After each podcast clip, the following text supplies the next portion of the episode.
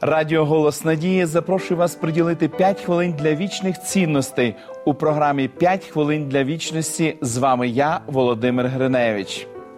В минулому вважалося, що злочинців слід тільки карати протягом якогось часу. Мета такого покарання полягала в наступному: надати злочинцям і потенційним правопорушникам серйозне застереження щодо подібного способу дій. Однак воно не часто було успішним. Після звільнення колишні ув'язнені часто ставали ще більшою загрозою для суспільства, ніж у момент їхнього взяття під варто. Щось треба було робити.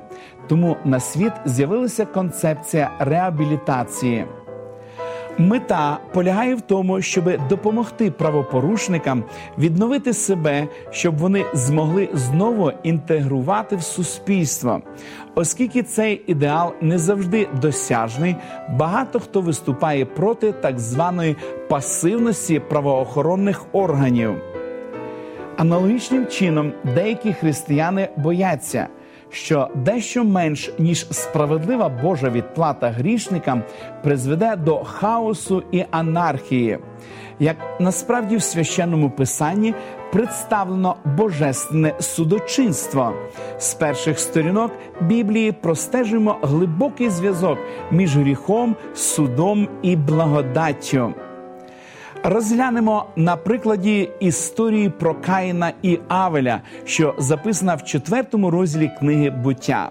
Вона розповідає про те, що гріх поширювався так швидко, що незабаром призвів до братовбивства. Послідовність подій можна викласти наступним чином: людський гріх, божественне втручання і суд прощаюча благодать для захисту, досвід покарання. Вражає, що Бог рішуче діє не тільки тоді, коли судить і карає, але й коли забезпечує милостивий захист від майбутніх загроз.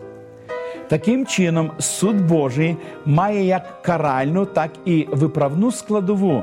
Він приборкує гріх, обмежує наслідки покарання і захищає Каїна від поводження з ним за принципом око за око, зуб за зуб. Дуже важливо зауважити вже тут, як і в попередньому суді над Адамом і Євою, зрозуміло, що Божа милість перевершує суд.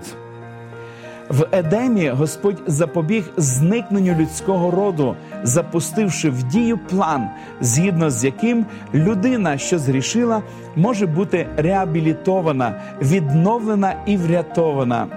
В Євангелії від Івана в третьому розділі написано.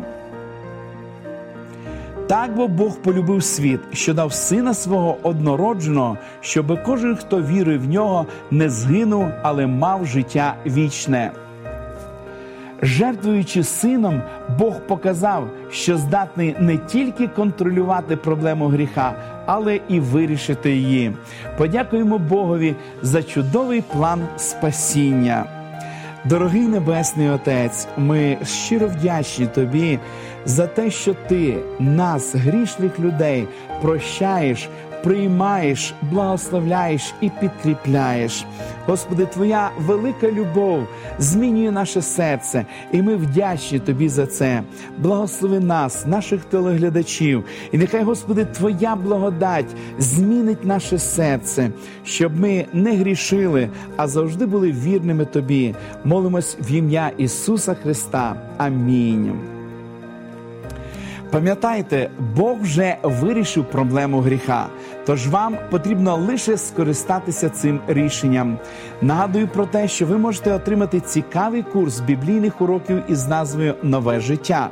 В цих уроках ви зможете більше дізнатися, як разом з Ісусом розпочати нове життя. Ви можете отримати їх, зателефонувавши нам за номером телефону 0800 30 20 20 або написавши на електронну адресу biblesobachka.hope.ua.